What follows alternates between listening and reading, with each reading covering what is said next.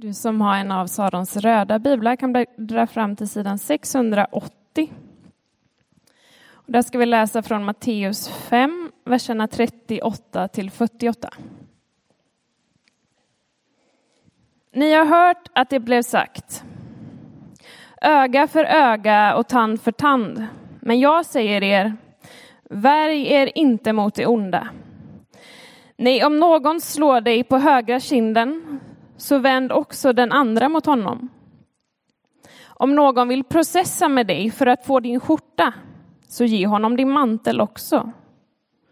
Om någon vill tvinga dig att följa med en mil i hans tjänst, så gå två mil med honom. Ge åt den som ber dig och vänd inte ryggen till åt den som vill låna av dig. Ni har hört att det blev sagt, du skall älska din nästa och hata din fiende. Men jag säger er, älska era fiender och be för dem som förföljer er. Då blir ni er himmelske faders söner. Ty han låter sin sol gå upp över er. Eh, ty han låter sin sol gå upp över onda och goda och låter det regna över rättfärdiga och orättfärdiga. Om ni älskar dem som älskar er, skall ni då ha lön för det? Gör inte tullindrivarna likadant?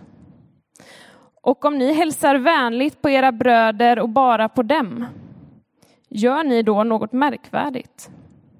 Gör inte hedningarna likadant?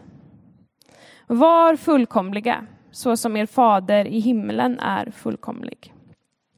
Så lyder det heliga evangeliet.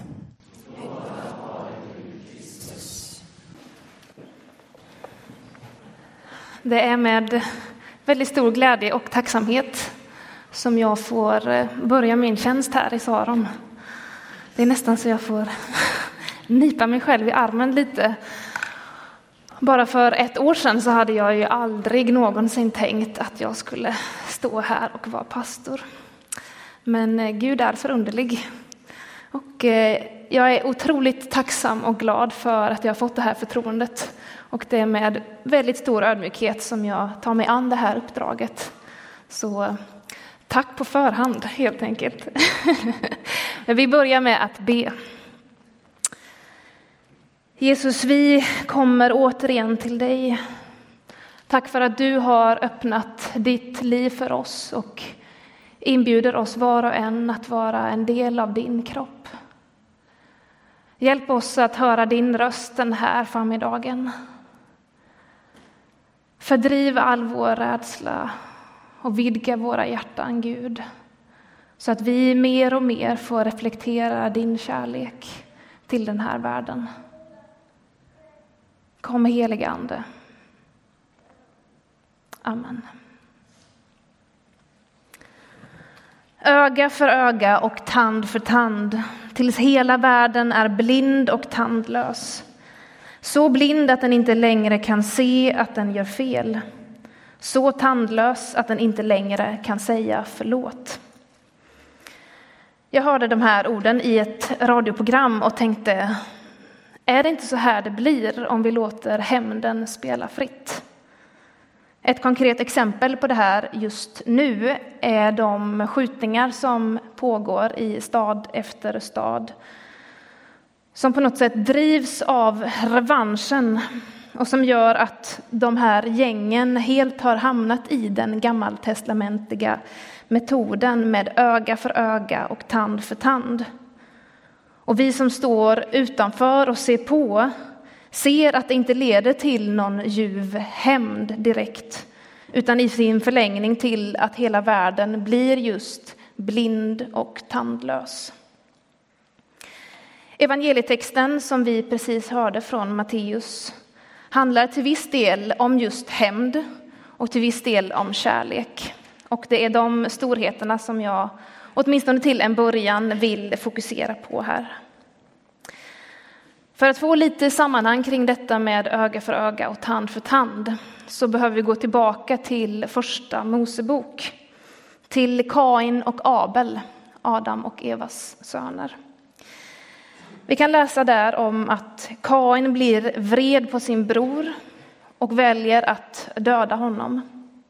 Och hans val leder till en kedja av hämnd som på ett brutalt sätt manifesterar sig när Kains ättling Lemek, han säger så här. Jag dödar en man för ett sår, en yngling för en skråma. Kain blir hämnad sju gånger om, Lemek 77. Och här är hämnden ljuv på något sätt och fullständigt gränslös. Jag dödar en man för ett sår, en yngling för en skråma. Det känns ganska krast, eller hur? Inte överhuvudtaget i relation till det som han har utsatts för. Men om vi sen tar ett hopp från Lemek och Kain till Mose så ser vi en ganska stor förbättring. I Mose lag så står det Sker skada ska du ge liv för liv, öga för öga, tand för tand, hand för hand, fot för fot, bränt för bränt, sår för sår, skråma för skråma. Och det här är vad judarna har med sig kring deras koncept just kring hämnd och rättvisa. Och det är inte önskvärt att ge igen, men det är på något sätt ändå tillåtet, åtminstone med samma mynt. Men nu säger Jesus i den texten som vi fick höra, ni har hört att det blev sagt, öga för öga och tand för tand, men jag säger er, värj er inte mot det onda. Nej, om någon slår dig på högra kinden, så vänd också den andra mot honom. Om någon vill processa med dig för att få din skjorta, så ge honom din mantel också. Det sker någon form av utveckling från den tidiga hänsynslösa hämnden som dödar för en skråma, för sedan till den form av likvärdiga premissen en skråma för en skråma, för att nu till sist landa i att inte värja sig mot det onda, utan att be för dem som förföljer er. Och det här visar på Guds tålamod med mänskligheten. När vi följer den här processen genom den bibliska historien så kommer vi närmre och närmre det som var Guds tanke. Och det blir tydligt att Gud har visat nåd och tålamod mot Israel och deras sätt att förhålla sig till varandra. Men när Jesus nu kommer och säger som han gör så blir det uppenbart på vilket sätt som han vill att vi ska vara mot våra medmänniskor. I dagens episteltext som är föreslagen från Romarbrevet så står det om detta. Den som älskar sin medmänniska har uppfyllt lagen. Kärleken är alltså lagen i dess fullhet. Så hämnden har spelat ut sin roll och avslöjas med att inte fylla någon slags funktion. Och egentligen så visste vi det hela tiden. Om någon blir utsatt för ett brott, säg att man får sin mobil stulen eller kanske sin näsa bruten. Skulle det då hjälpa om den som gjorde det här också fick sin mobil stulen eller näsa bruten? Självklart inte. Näsan blir ju inte hel och rak automatiskt för det. Ändå så hamnar vi in i diverse meningslösa hämndkaruseller. Och för att återigen knyta tillbaka till de skjutningar som det kanske är många som har läst om på senaste, så är det hämndaktion efter hämndaktion efter metoden i Mose lag som verkar i en till synes oändligt negativ spiral drivna av rädsla och kanske i hopp om att få upprättelse. Och det är lätt att stå vid sidan av det där och skaka på huvudet och tänka, vad håller de på med? Finns det inget stopp på det här vansinnet? Men ärligt talat, är det inte ganska lätt att falla i den fällan? Vi kanske inte går så långt som till att skjuta, förhoppningsvis inte men vi har heller inte helt och hållet skrotat det där systemet. När vi blir illa behandlade, när vi får kritik eller får ta emot småsinta kommentarer, visst är det ganska nära till hands att ändå svara med samma mynt. Att då bildligt talat gå en mil till med den här provokatören i fråga är inte direkt det som sitter i ryggmärgen. Åtminstone inte hos mig. Det låter ju väldigt fint och bra det här, att eh, be för dem som förföljer mig och inte vända ryggen åt den som vill låna. Och vi är nog alla överens om att vi ju mycket hellre vill ha kärlek än hämnd. Och även om det låter jobbigt och i princip omöjligt att älska sina fiender så är vi åtminstone på ett teoretiskt plan med på det här tåget. Frågan är då, varför är det då så svårt i praktiken? Ett möjligt svar på det gav journalisten Evelyn Jones i sin artikel i DN i veckan. Hennes svar är bristen på empati. Och vi kanske själva har funderat i de här banorna. Är det min brist på förmåga att sätta mig in i att gå någon annans skor som gör att jag inte ger mer? Jones beskriver vad som har hänt och vad som händer i vårt samhälle när vi lider brist på empati. Och hon tar sin utgångspunkt i den kritik som uppstod i våras i Paris när Notre Dame brann. Och det mobiliserades en insamling på nästan 10 miljarder euro på två dagar. Kritiken var ju inte att det samlades in så mycket pengar utan att det jämfördes med hur mycket som till exempel ges till svältande barn i Jemen. Lösningen på denna brist presenteras i artikeln genom en forskare som säger så här. Empati är en stor trend. Människor gillar att tänka på känslor och att dela dem med andra. Moral däremot ses som något som prästen lär ut. Historiskt sett har vi hjälpt varandra för att det är det rätta på grund av religion eller moral. När människor blivit mer skeptiska mot religionen har vi istället vänt oss till empatin. Vad säger ni om det här? Håller ni med? Är moral lösningen när empatin tryter? Och skulle vi leva mer kärleksfullt om vi bara fick mer av empati eller moral? Jag vet inte det. Det finns visserligen någonting gott i att försöka leva så bra som det går, även om jag inte känner för det. Men det är tveksamt om de här två är nyckeln till det vi behöver.